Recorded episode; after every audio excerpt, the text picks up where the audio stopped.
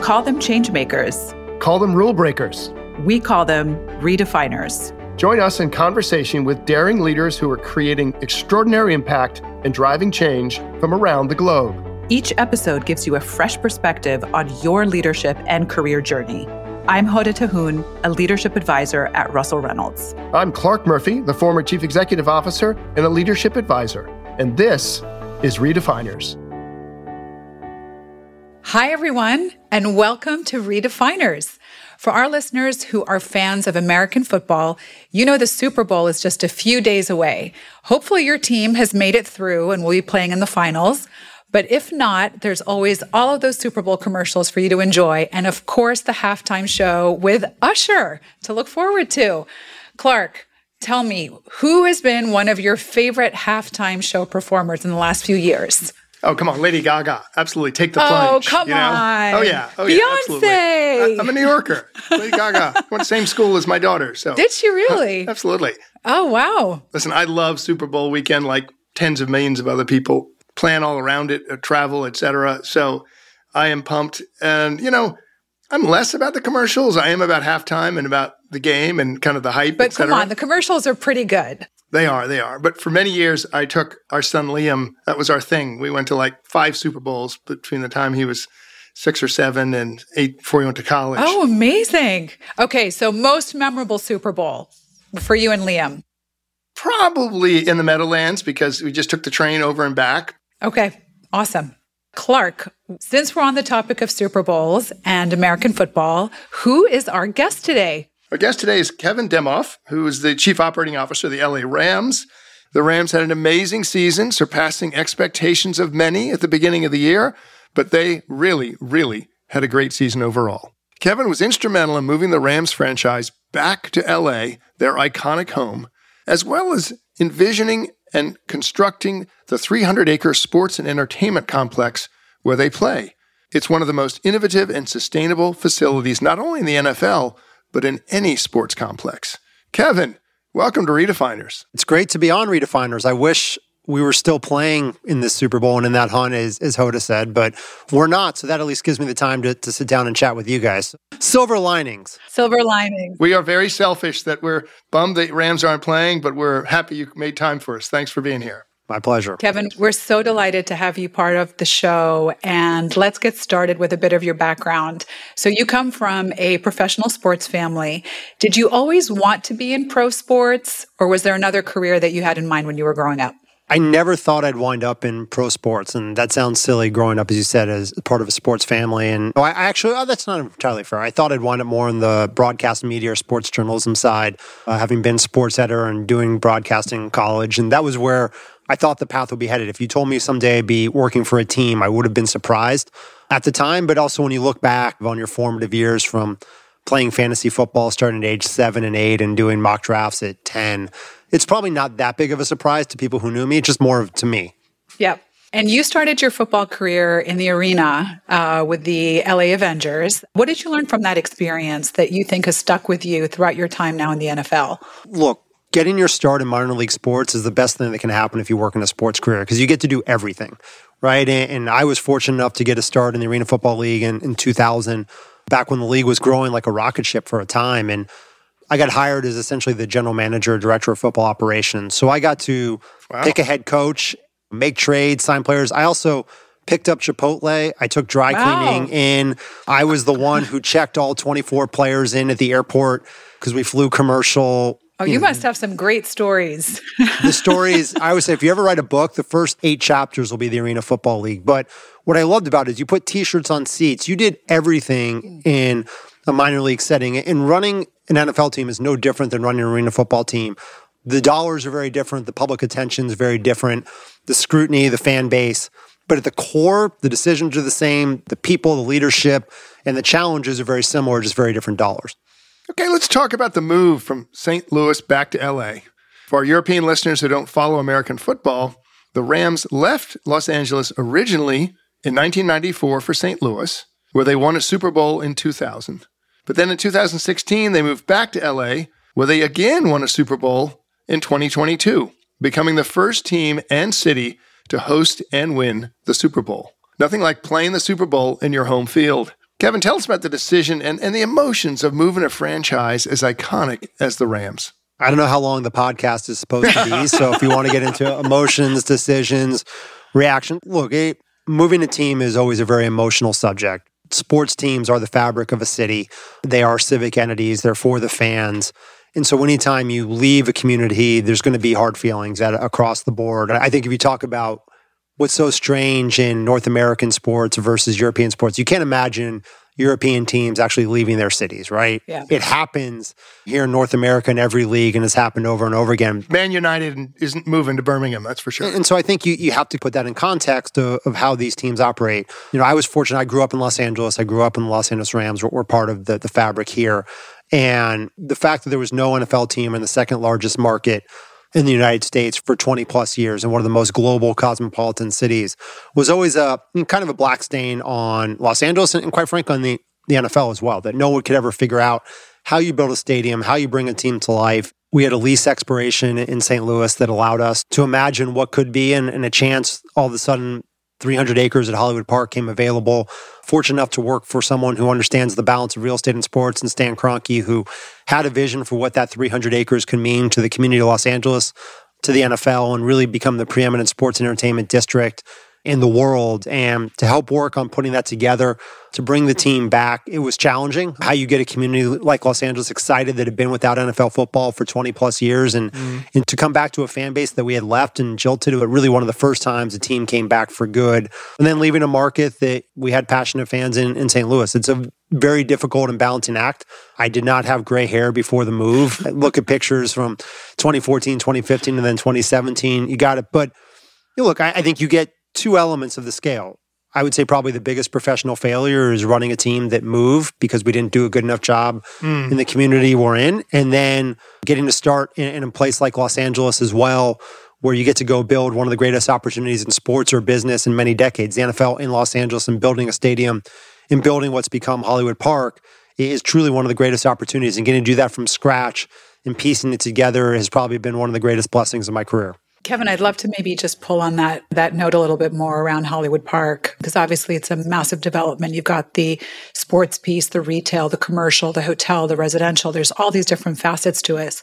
Talk us through the organization's vision, your vision, and how the NFL and the pro sports factor all come together. I think it really starts with we can talk about varying visions. Stan Kroenke's vision for what Hollywood Park would become, and I think everybody always knew if the NFL came back to Los Angeles, it had to be more than a stadium. It had to yeah. be more than just a football team. It really had to come together in a meaningful way. And that's a sports and entertainment district that could become the epicenter of sports in the world. And I think mm-hmm. we'll get to that in a second. But you had to do it around not just the stadium because the economics of a stadium in Los Angeles are really hard and mm. they weren't supposed to become $5 billion. It was supposed to be less than that originally. But if you're trying to pencil out how you build a stadium in the entertainment capital of the world that's going to make people want to come over and over again, it has to have every bell and whistle in the world. It has to feel uniquely Los Angeles. It, it had to have all these design drivers. And you knew it was going to be 100% privately financed because mm-hmm. California doesn't really give money for public stadiums right. the way some other markets might. So when you start to work on those economics, you really need the real estate piece to come along with it to help make it come together, not just from an economical perspective, but really a strategic importance perspective. We really ultimately have the right to do 15 million square feet of development on this project. And when you think about 300 acres, it's larger than Vatican City, it's larger than Disneyland. Wow. It's a huge element. And this is right in the heart of Los Angeles. You're talking three miles from LAX, 10 miles from kind of the west side, five miles from the beach. This is in a prime real estate location. And it will be amazing to see. And that vision is what has allowed us to fortunately host a Super Bowl in 2022 that we were able to win in our own building, to host the college football playoff and WrestleMania, but also now you know, we will be a host city for the 2026 World Cup. We will host the Super Bowl again in 2027. We'll host the opening and closing ceremonies for the LA Olympics in 2028. SoFi Stadium will become the first stadium in history to host all three of those events, let alone in consecutive years. That's quite That's incredible. Wow. Wow. Yeah. I hadn't thought through the multiple year thing. That's incredible. A lot of a lot of cities are pretty jealous. I would imagine of that one. Yeah, it'll be a sleepless couple of years. Talk to me on during closing ceremonies and see how we feel. and I've heard a lot about the uses of technology and innovation about the, the customer experience, the fan experience. Tell us a little about that.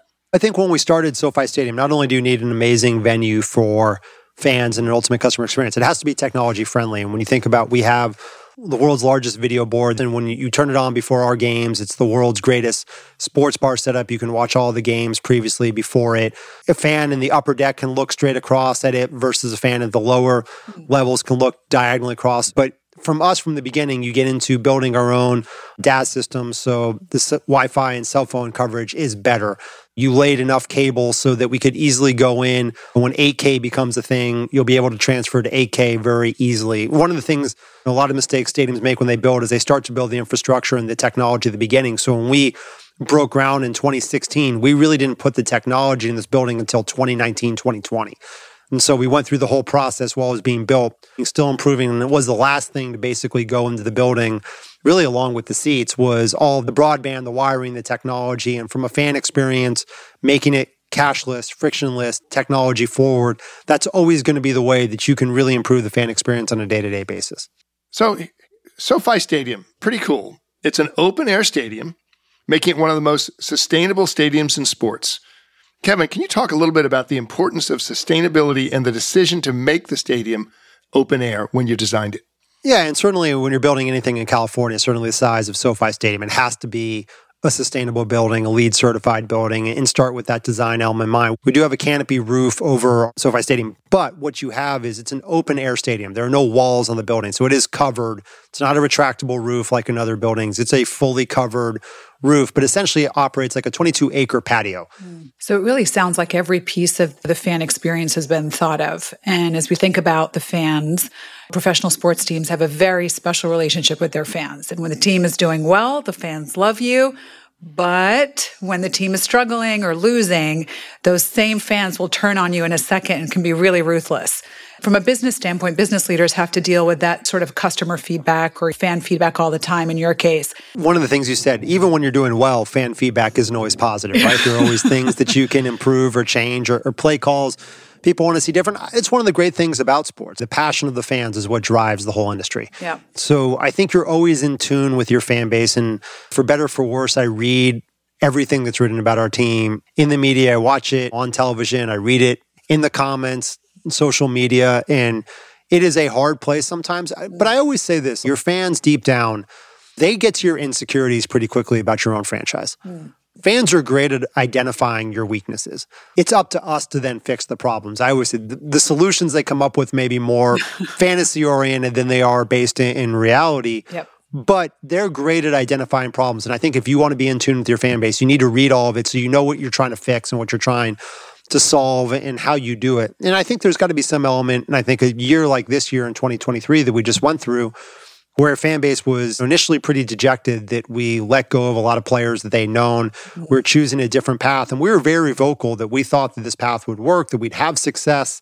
Ultimately, we wound up having a pretty good year. And I think they're in a much better place now. But you're going to get into 2024 and they're going to have all kinds of solutions for how we go get better, right? Right. But I always think one of the things, this is true both in sports and I think across the board, as a leader, your most important quality is your consistency.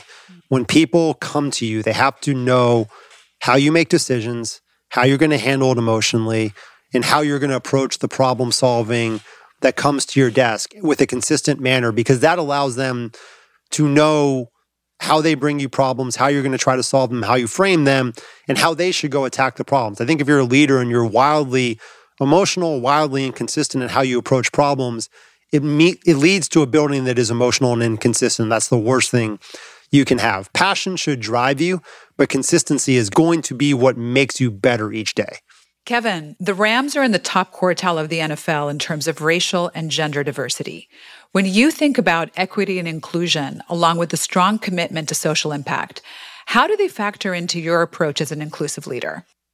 I think the most important thing you can do when you are a sports team, you have an outsized responsibility and platform to your overall position in the world, right? As a revenue generating business, we're not a Fortune 500, 50, you're not a Fortune 500, not a Fortune 1000 company. But obviously, you're a platform that everybody knows and everybody looks to for guidance and leadership. And I think you have to take that role very responsibly and set the bar high for everybody in the community. So when they look at you, they see the best of Los Angeles. And I was thinking everything we do at the Rams, it has to be the best of Los Angeles so that we can make fans from all aspects. And we're one of those rare businesses. We're B2B and B2C. When you think about our fan base, most of them are fans who buy season tickets.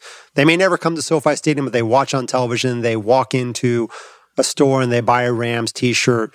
They have to feel good about who we are as an organization, mm-hmm. what we represent, how we engage the community. And I think one of the things is how you build long term fandom is you handle yourself the right way, both when you win and when you lose. And when you lose, what gets you through those tough moments is people in your community believing that you care about them, that you make a difference in your community on a daily basis, and you're here to uplift Los Angeles and help see, people see the best of that.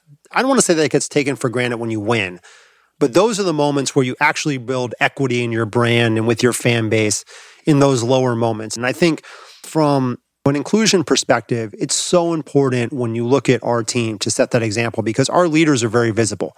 They know our head coach, they know our assistant coaches, they know our players, they know our general manager, they know our front office, they know me. I don't think most people, if you go, you know, shopping at a department store, know who the CEO, the CMO, the director of merchandise is. They yeah. do know that for all the sports teams. And I think when you do that places a heightened responsibility to showcase that different leadership. And for us, one of our first things coming back to Los Angeles was we had this opportunity to basically create an organization from scratch. If you're going to be in one of the most culturally diverse, you know, multiracial, international cities, your staff has to reflect that.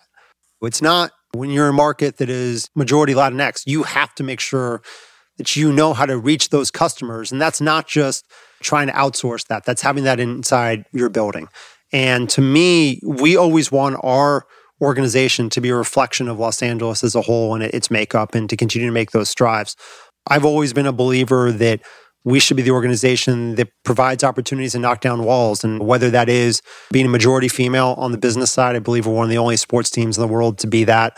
We have a number of females working on the football side of the business, which is rare. But also, it gets beyond that. The first to introduce male cheerleaders. Mm. And we had male cheerleaders just show up to our tryouts. It wasn't this vision that we're going to go break down these barriers. It was they want to try out, they want a spot, we're going to put them on the team. Yep. And this has always been an organization, if you go back to Kenny Washington, that's broken down racial barriers in the 1940s by reintegrating the NFL. We were the first team to draft an openly gay player, and Michael Sam, in, in 2014. This has always been about how do we make the NFL and sports more inclusive as an organization and set that leadership tone.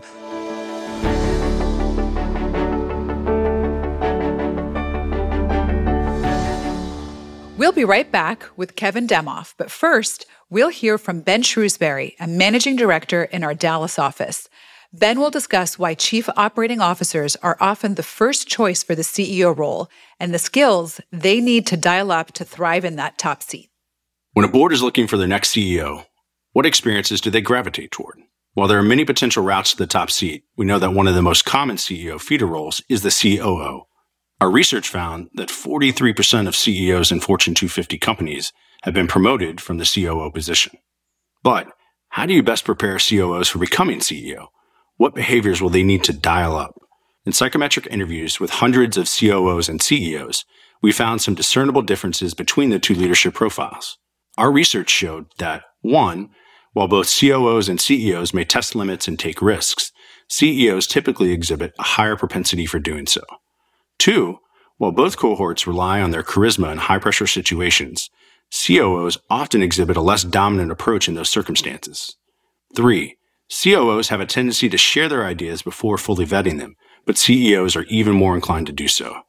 Four, and lastly, CEOs tend to have a stronger preference for creative and innovative environments, while COOs usually prefer a balance between practicality and creativity. To learn more about the differences between the two leadership profiles and how you can best coach COOs to shine bright on the succession radar, click the link to the article in the show notes. Europe loves American football. Of course, we have to call it American football. Wembley, Germany, you have a great appreciative fan base. What's your point of view on football going to Europe or having a European based team? We have been fortunate. We've played in four games in London 2012, 2016, 17, and 2019. Two at Wembley, two at Twickenham. They're some of the best experiences you have as a team. And when you come over, those games feel very much like a Super Bowl. My favorite memory, our last time we played at Wembley, uh, walking in the building, people wearing all kinds of different jerseys. Some guys wearing a San Jose Sharks jersey, which is an NHL team. And you're like, they're just looking for any excuse to put on the jersey. But I, I think what I find so interesting, and, you know, we're fortunate enough, our owner, Stan Kroenke, owns Arsenal. And I was just over there uh, for their Boxing Day match against West Ham. European soccer, when you see the tribalism and you have a team and you stick with it in those communities, it is amazing. And it, I think we all would strive for that kind of great passion around our teams. But it really, you think about how many different, even within London, six different teams, I believe, in the EPL, right? So a city divided where in the US there's no more than two teams even in the biggest cities. And what I love about the European aspect is that you see all these people coming together to support just the game. And that to me is so different than what you experience in, the EPL, or I would imagine in Bundesliga or La Liga. It is more of a melting pot of fandom than than some of the soccer teams. Kevin, we love to talk about redefining moments on this podcast. So these are moments that shape how you lead or view the world. And I imagine that you've had a few of those moments throughout your life and your career, perhaps even more recently during the stress of obviously building the new stadium and managing and relocating the sports team. But tell us what sort of comes to mind when you think about a redefining moment in your life. I think through two very vivid ones. The first would be you go back to our St. Louis days in, in 2014, civil unrest in St. Louis after a teenager was shot, a trial in Ferguson, and the created more unrest. And St. Louis is very much on edge. Mm. And we had five players right after this civil unrest come out of their tunnel in a hands up, don't shoot mm. posture, which was basically in support of the young person who was shot yeah. and viewed as anti police, anti law enforcement. And you think about crazy swings in your life. We won the game that day 52 nothing. Should be one of your greatest days of the year. And immediately after the game, you're just in this turmoil and inferno of the intersection of getting back to what we talked about sports, fandom, yeah. but also your community. And were our players anti police? Was our team anti police? Who do you stand up for? How does it work? And one of the three hardest days of my life, sitting down with the police chief of St. Louis City, sitting down with the sheriff of St. Louis County, and everybody asking, Are you going to apologize for the actions of your players? And we were steadfast that we were not going to. That time it was really hard. The easy thing to do would have been to say, Hey, we apologize. And that would probably placated sponsors and fans and certainly the police chiefs. But we supported our players, their right to express themselves. And we lost hundreds, if not thousands, of season ticket holders in those three days. A ton of negative press and feedback, but it was within our organization. If you asked all of our employees, all of our players, all of our leadership, it was steadfast in this is the right path. We need to go support our players. We need to back the, you know, our viewpoint on the community, be able to have free speech and engage in these debates. And this was right after we had drafted an openly gay player, which also caused some consternation. And I think it was the time when it gets back to the earlier point of do you choose internal leadership and what you believe for your organization or just where your fans want you to be, and are you just going to blow with the wind? I think as a leader, you earn your greatest credibility when you stand up for your people supporting your people and going through that to me was the most important thing that they knew we would support them in good and bad. What did you learn from those three days? Not the exact event, but what did you learn as a leader that you would give advice to a leader in that position for the first time? Those three days, I'd be fascinated now because the world's so different with social media. And one of the, I think the hardest parts now from a leadership perspective when you run an organization is anytime there's a flashpoint in your community in the world, how quickly you're expected to go make a statement. I think one of the best things you can do as a leader is sit down with your group, understand the viewpoints of your people, who's involved, who are your customers involved, are your fans involved, and which of your employees really are passionate. Understand those viewpoints. Like ultimately, you, know, you don't have to weigh in on everything. And I think that's one of the hard parts now. And, and I think it's training your staff that we get involved in issues that matter to us, to our fans, to our people. But I also think one of the things is it's okay to take a little bit of time and make sure what you say is what you mean. You don't have to be first, but you do have to be authentic. And you do, and it does have to be poignant and meaningful. When you say something, you have to mean it. And it has to be, not everybody in your building is going to agree, and not all of your customers are going to agree. You just have to be able to explain your why You have to be able to explain if your staff is unhappy with the position you take, they have to understand and respect why you're taking it. They may not agree, but they have to understand why. Your customers may not agree, they have to understand why. But ultimately, I would say if you're doing things right every day, people should understand exactly where you're going to wind up on most issues. Mm. And I, I think that to me is the consistency we go back to of how you run your building, how engaged you are in your community. And look, it's an imperfect science. It's not like we get it right yeah. All the time with the Rams. But what I loved about that situation from a leadership perspective and growth for me was our entire building was aligned. Mm. I always tell this to you know our staff. The most important fans we have are the people who work for us. The most important fans are our own employees. Because if they don't believe in what we're doing, certainly our fans won't. And one of the things in sports, we have such a young staff. I would say 50, 60% of our employees, this is their first job. Oh, wow. You wind up with a much different viewpoint. And there is an age gap and a generational gap, and you have to meet your employees where they are. But I think ultimately, is it authentic to what you believe every day? Is it an issue that you wade in on all the time? And do people understand your viewpoint and why? that to me is when you know you have to speak up and be very crystal clear on an issue. So four and 12, 12 months after the Lombardi trophy, which is for, for our European fans is the Super Bowl trophy. So that is the highest high for football. And then four and 12, we hope for your sake, will be the lowest low. So what'd you do the next day to grip yourself and say, okay, because you had to be doubting things we really looked internally, which was were we doing the right things? Were we hiring the right people? Were we setting the right tone? And were we thinking long term? Were we doing what we thought we should do or what everybody else thought we should do? And I think it gets back to the question about your fans and trying to react and make decisions based on that versus really being internally focused, setting that vision, setting that drive and breaking through. And the first thing was, hey, when we made a decision to change coaches, that we were going to go find the person who is best for what we thought, not who everybody else thought would be best for us, but who we actually thought would be the best head coach and who we could grow along with. And we didn't go into it expecting to hire a 30 year old, but we did. And there were a lot of people who wanted to change our general manager out at the time, Les Snead, who I wasn't really of that opinion, but I understood why people wanted that. We stuck by him. I, again, he's now one of the preeminent general managers in our game, one of the best leaders.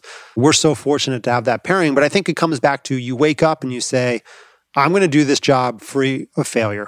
We've already hit rock bottom. There's nowhere worse to go.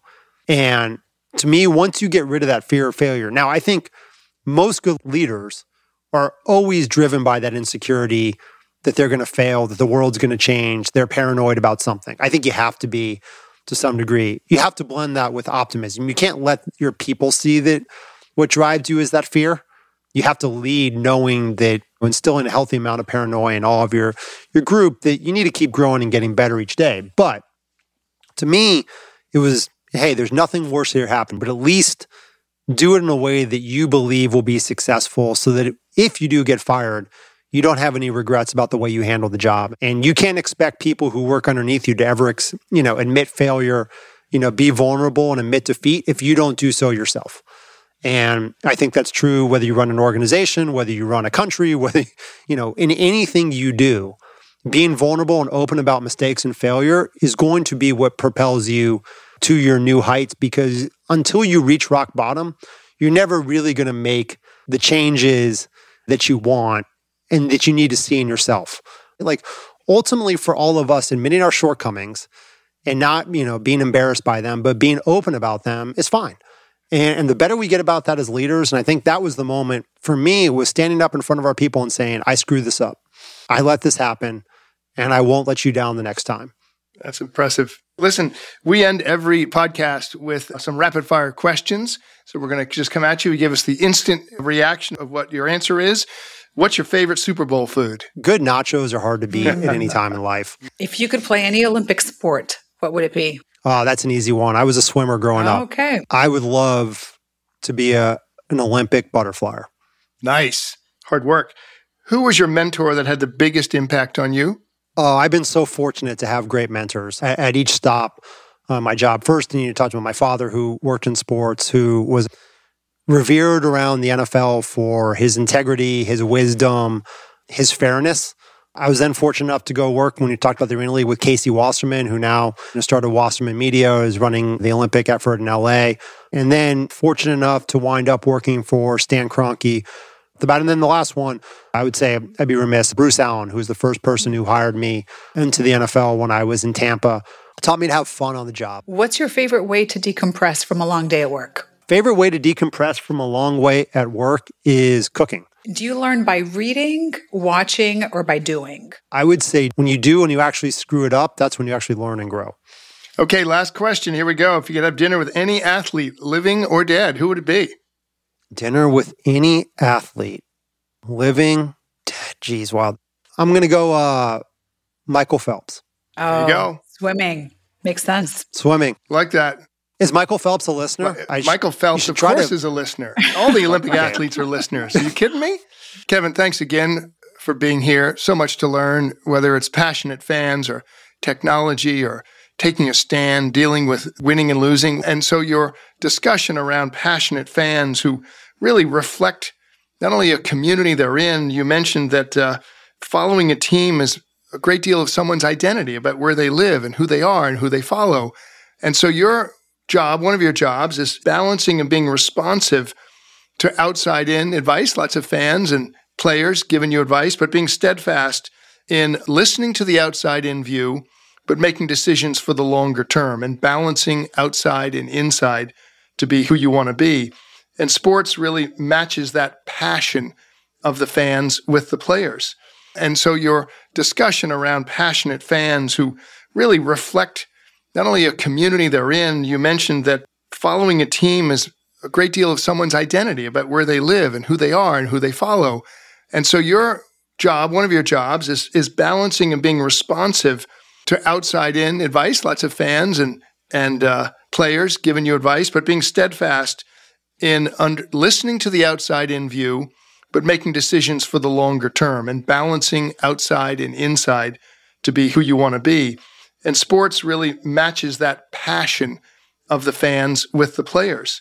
You said that the most important redefining moment for you was giving your players the leeway to do something and say something you may not, may or may not have agreed with. And great leaders back their people. They don't second guess them. And being consistent with who you are, understanding the stakeholders, take the time not to comment on everything, but reflect to be authentic when you do comment on something and be consistent on how you comment there. As an organization with 91% millennials, go figure, and a 30 year old millennial coach, you have broken new ground.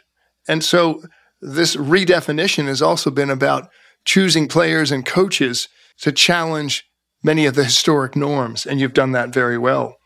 When you win and lose, they are cathartic moments. You have to get rid of the fear of failure and blend it with optimism to be better every day. And sometimes you have to make sure you're open about your mistakes, own your mistakes. Every leader must own their mistakes. And when you do, you can be propelled to new heights if you blend learning from mistakes with that sense of optimism. And finally, as with any leader, you want to have fun every day. It, maybe it's easier or not in sports than it is in, in other settings, but being fun and having a sense of humor sets a tone for a human leader that people do want to follow. So thanks again. Fascinating discussion. Wish you all the best. Thanks for joining us on this episode of Redefiners. For more compelling insights from leaders across industries and around the world, listen to Redefiners wherever you get your podcasts. And to learn more or to get in contact with us, visit our website at russellreynolds.com, find us on LinkedIn, and follow us on X, formerly known as Twitter, at RRA on Leadership.